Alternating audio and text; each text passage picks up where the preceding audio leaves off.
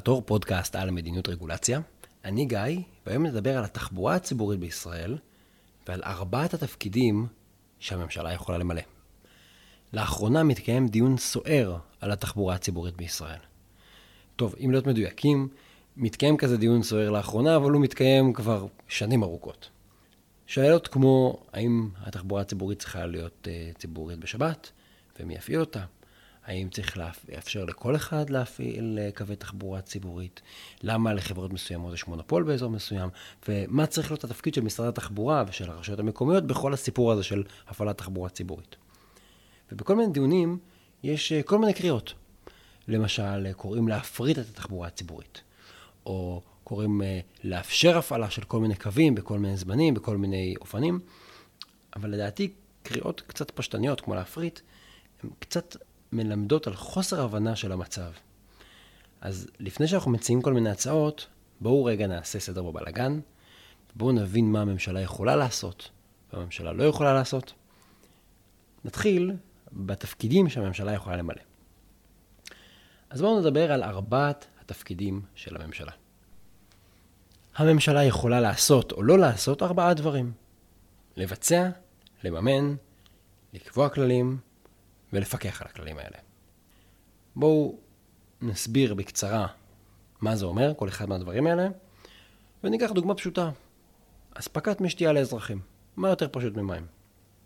נתחיל בתפקיד הראשון, ביצוע. הממשלה מבצעת את מה שהיא רוצה שיקרה. בתחום המים, אם נגיד הממשלה רוצה שלאזרחים ימי שתייה, זה אומר להקים ולהפעיל בעירות או מתקני התפלה, ואז גם להניח צינורות להספקה של המים, ולהפעיל מערך לניטור איכות המים ולחיטוי שלהם. זאת אומרת, הממשלה עושה את כל הדברים האלה, היא אופרטור. אם ניקח את זה רגע לתחום התחבורה, זה אומר להפעיל את רכבת ישראל. אגב, חברות האוטובוסים הופרטו, הן כבר לא בבעלות הממשלה, הממשלה היא לא זאת שמפעילה אותם. בעצם, כשאנחנו מדברים על ביצוע, אנחנו אומרים שהממשלה מבצעת משהו בעצמה, וזה קורה בדרך כלל כשמדובר על פונקציות ריבוניות גרעיניות, בדרך כלל גם כשיש להם איזושהי השפעה ישירה על זכויות יסוד. תחשבו על ביטחון או על מערכת בתי המשפט. עוד סיבה שהממשלה מפעילה משהו בעצמה, זה כאשר יעיל שגורם יחיד יעשה את זה. אם הממשלה החליטה לעשות משהו, היא יכולה לעשות את זה ממש בעצמה. נגיד, משרד המשפטים מפעיל את מערכת בתי המשפט. היא יכולה להפעיל באמצעות חברות ממשלתיות שבבעלותה, נגיד חברת החשמל או חברת הדואר, או שיכולה גם להפעיל את זה באמצעות השלטון המקומי. נגיד, העיריות הן שמפנות את הזבל. עכשיו, הפרטה קלאסית היא מצב שבו הממשלה עושה משהו, בתפקיד של הביצוע, ואז היא מפסיקה לבצע, או נותנת למישהו אחר לבצע. אז זה התפקיד הראשון, ביצוע.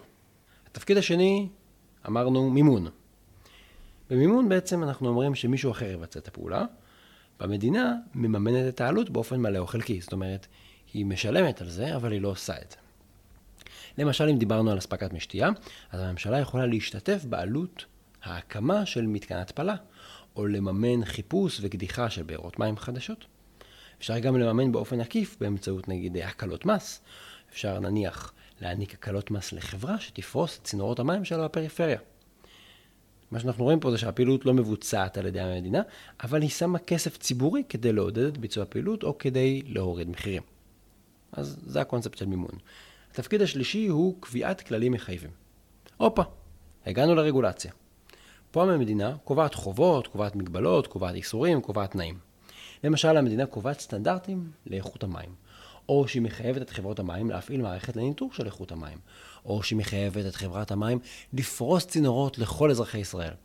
זה לא כל כך קיים במים, כי זה אופרציה שבביצוע של המדינה, כמו שאמרנו, אבל למשל בתחום התקשורת, ספקיות של תקשורת מחויבות לחבר על הרשת שלהן כל מנוי שרוצה להתחבר, גם אם הוא גר מאוד מאוד רחוק.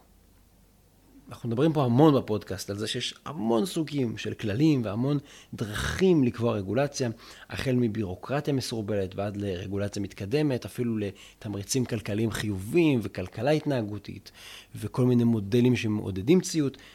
דיברנו על זה המון בפרקים הקודמים, אבל מה שצריך להגיד פה זה שהממשלה לא חייבת לייצר את הסטנדרטים לגמרי בעצמה. זאת אומרת, גם כשהממשלה קובעת כללים מחייבים, היא יכולה להסתמך על סטנדרטים שנקבעו בחוץ, בין אם זה סטנדרטים בינלאומיים או סטנדרטים של ארגונים חוץ ממשלתיים. אמרנו בפרקים קודמים, רגולציה נקבעת במטרה לנהל את הסיכון הציבור, זאת אומרת להפחית את הסיכון שמשהו רע יקרה, ובדרך כלל הרגולציה מופנית כלפי גורמים פרטיים, מי שמבצע את הפעילות, כי הממשלה לא מבצעת. זה יכול להיות החברות שקודחות בארות מים, אם דיברנו על הספקת מי שתייה, או בתחום התחבורה, למשל הרגולציה יכולה לקבוע מי יכול להפעיל קו תחבורה ציבורית, איזה אוטובוס יכול לנסוע, איפה יעצור אוטובוס, מי יכול להיות הנהג, איפה יהיו השירותים לנהגים, כדי שבסוף הנסיעה יכול להתפנות. אפשר לקבוע המון המון כללים על כמעט כל דבר. אבל הכל בעצם זה כללים מחייבים.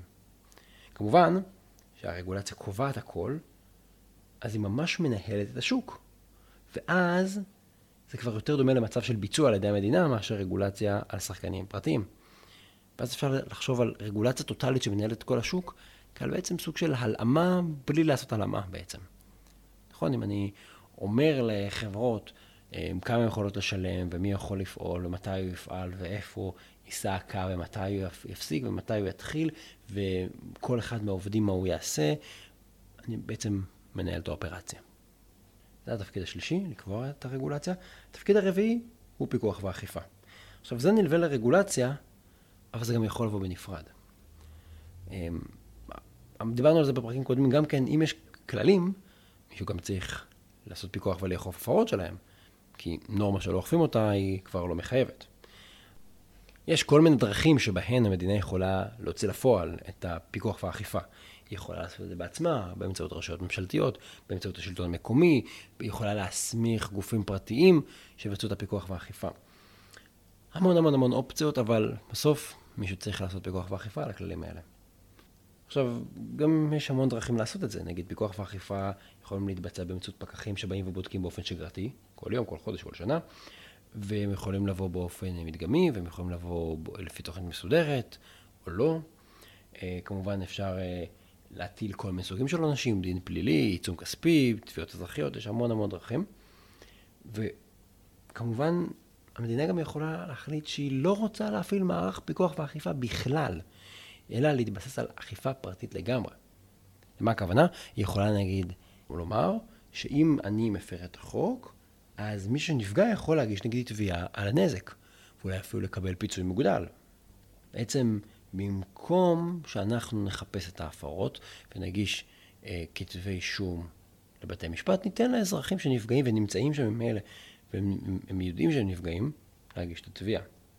למשל, אם הייתה בעיה בהספקת המים, או באיכות של המים, אז הממשלה יכולה לשלוח פקח שיבדוק ויתן דוח, אבל אפשר גם להגיד לציבור הצרכנים, אתם יכולים פשוט לתבוע את חברת המים ולקבל פיצוי, ככה גם תקבלו פיצוי על הנזק שלכם, אז נשיב את המצב שלכם לקדמותו, כאילו לא נפגעתם, וגם, זה כמובן מרתיע ומעניש את החברה שעשתה משהו לא בסדר. אז אלו ארבעת התפקידים שהממשלה יכולה למלא, ביצוע, מימון, קביעת כללים ופיקוח ואכיפה. הבלבול בתוך השיח הציבורי קורה בגלל שאפשר לשלב בין כל האפשרויות האלה, ולפעמים הן פשוט מתערבבות לנו. למשל, אפשר לקבוע ביצוע ממשלתי עם רגולציה, או מימון ממשלתי עם אכיפה אזרחית.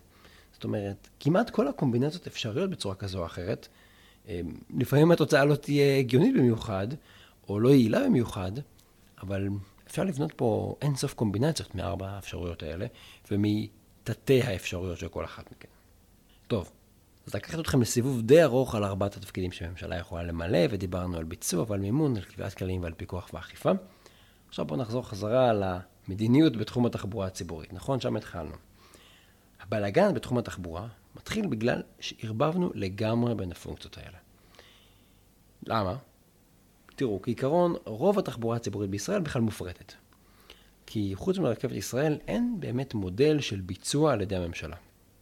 בגדול, המודל של תחבורה ציבורית היום מתחלק לשניים. בתחום הסעת ההמונים, זאת אומרת אוטובוסים, רכבות, מיניבוסים, המדינה מסדירה כללים ברגולציה וגם מסייעת במימון. בגדול אתם הרי לא יכולים להפעיל קו אוטובוס בלי שזכיתם במכרז ממשלתי, שזה בעצם דרך שבה המדינה אומרת מי מותר ומי לא, רגולציה. עכשיו, הזוכה במכרז מקבל שני דברים. אחד, הוא מקבל כללים, כן? אומרים לו, אתה יכול לעבוד, להפעיל את הקו, אבל בכל מיני תנאים, וגם הוא מקבל סבסוד ממשלתי.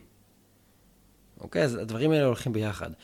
רק למי שמותר להפעיל תחבורה ציבורית מותר לו, אוקיי? אבל ברגע שאתה מקבל, אתה גם מקבל מימון. מקבל את הרישיון, להפעיל תחבורה ציבורית עם סבסוד ממשלתי.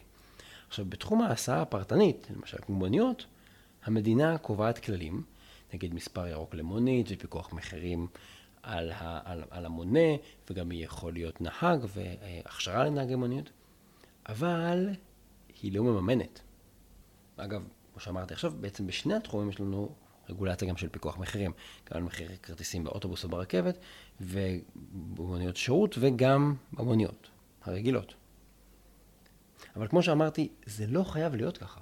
אנחנו יכולים לבנות קומבינציה אחרת לגמרי של מעורבות ממשלתית.